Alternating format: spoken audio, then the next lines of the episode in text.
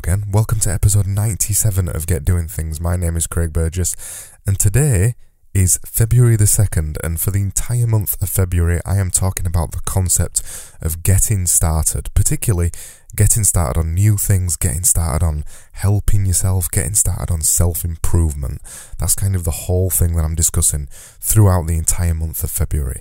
Now, today, for the first episode, yesterday I spoke about a preview of the entire month, and today I'm going to talk about when things get difficult. This episode is entitled Things Are Going to Get Difficult.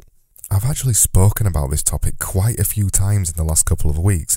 I spoke about it in episode 94, I call that Suck It Up, where I spoke about why you should just stop moaning and just get on with the things that you should be doing. I spoke about in episode 92, where I said, Do the things that hurt you, which was also my YouTube episode for that week. And then I spoke about it in episode 91 as well. It's always easier to quit, where I spoke about why it's easy to quit and why you shouldn't do it. So I've got form for talking about this subject, about things getting difficult. And in fact, I'm writing the book about it too. I'm writing my book, Extreme Production. That's all about the idea of getting started and never stopping. The whole idea of extremely producing, making things every single day of your life and never stopping. So the whole topic of difficulty is something of a speciality of mine. It's something that I continue to push myself through over and over and over. And when things get difficult for me, I always just push through. But I'm going to give you an example today to explain the concept.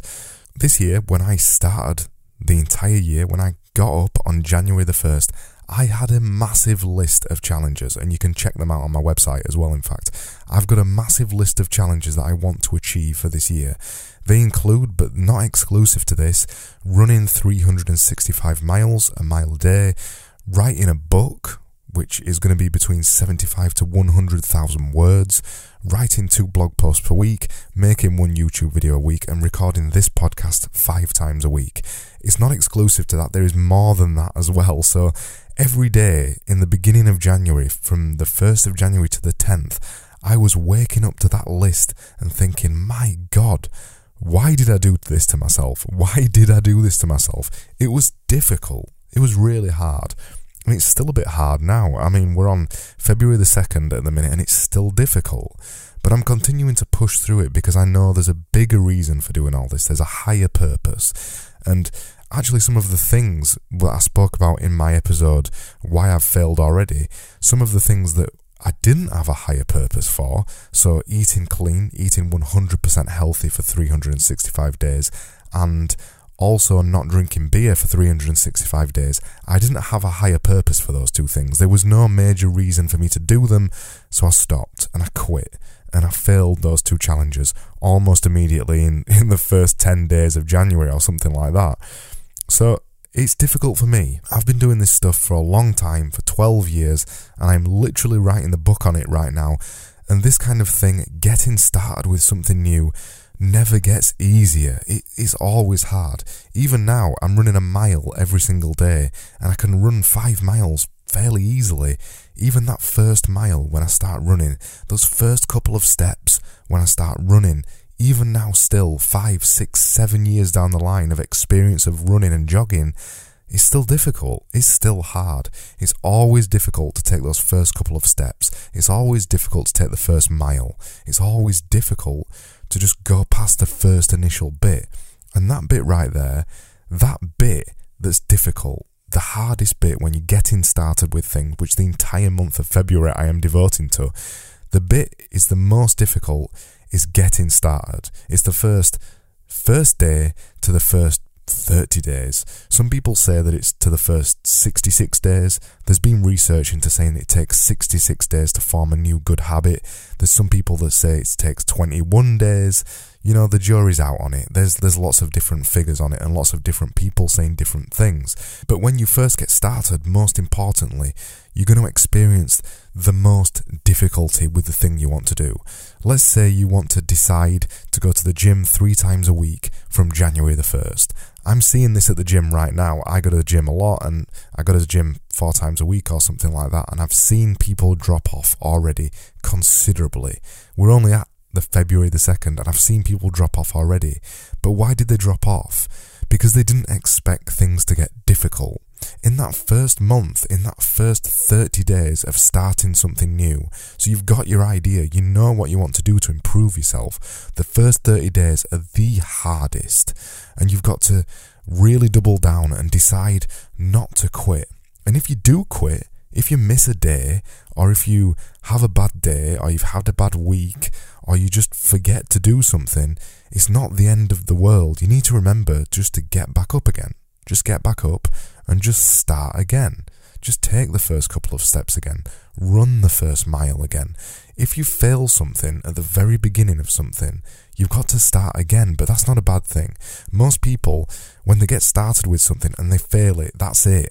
They quit for the rest of the year, which is ridiculous. When you think about it, it's absolutely ridiculous. They've waited the entire year to start something in January as a New Year's resolution because that's what we all do because we're just weird.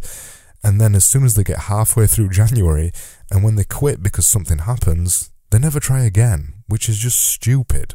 So if you're in that situation right now and you've got started with something, you've failed already or you've stopped for some reason, just get started again. Just jump back on the bandwagon, take the first couple of steps, and run the first mile. It's really important that you do the difficult things. And I've spent 12 years doing the difficult things because as you, as you do the difficult things more and more and more, your, what's the word I'm looking for? Your tolerance for difficult things increases. So right now, it'll be really difficult if you've never run before. It'll be really difficult for you to run one mile. It used to be difficult for me to run one mile. In fact, it used to be difficult for me to run half a mile. Six years ago, it was difficult for me to run half a mile. And then running half a mile became easier. And then running a mile became difficult. And then running a mile became easier. And then running two miles became difficult. You see what I'm saying here? As you go along, as you get further into things, your capacity for difficulty increases and you need to keep continuing to push yourself. That's why when things get difficult, it's the most important time for your development. No matter what it is you want to do, no matter how how pathetic or pathetic's the wrong word, I shouldn't have said that. No matter how trivial the thing is that you're doing, it doesn't matter because you're teaching yourself something. You are teaching your mind to have the capacity to handle difficulty, which is really, really important. And there's no easy way around this. There's no easy way to escape difficulty. The only thing with difficulty is that it is difficult because it's called difficulty. And there's no way to get around that. You've just got to suck it up, as I said in episode 94. You've got to suck it up and continue past the difficulty. Things will get easier. And things get easier when things start to become a habit. And then when they become a habit, you're happy to do them, and it's not so difficult to force yourself, to will yourself every single day of your life to continue doing the thing you don't want to do. But you know you want to do the thing because you know it'll make you a better person. So, right now, you're getting started with something new. You are in the most difficult time you're going to experience. It might not seem like that because it's going to be the worst time of your life, depending on what the thing is that you're getting started with. Right now, you've just got to persist.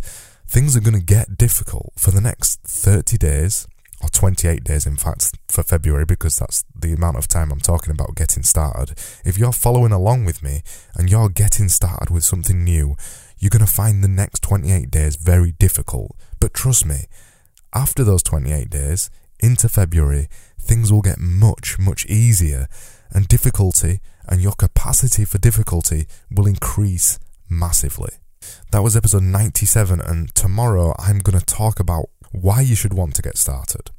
So today I spoke about difficulty and why things are going to get difficult, but tomorrow I'm going to convince you to get started. I'm going to tell you why you should want to get started, what does it mean to get started, and what possible things you could get started on.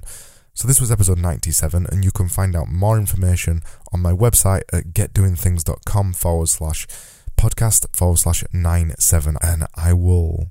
I don't really know how to end this now. I'll just say bye. See ya. Bye.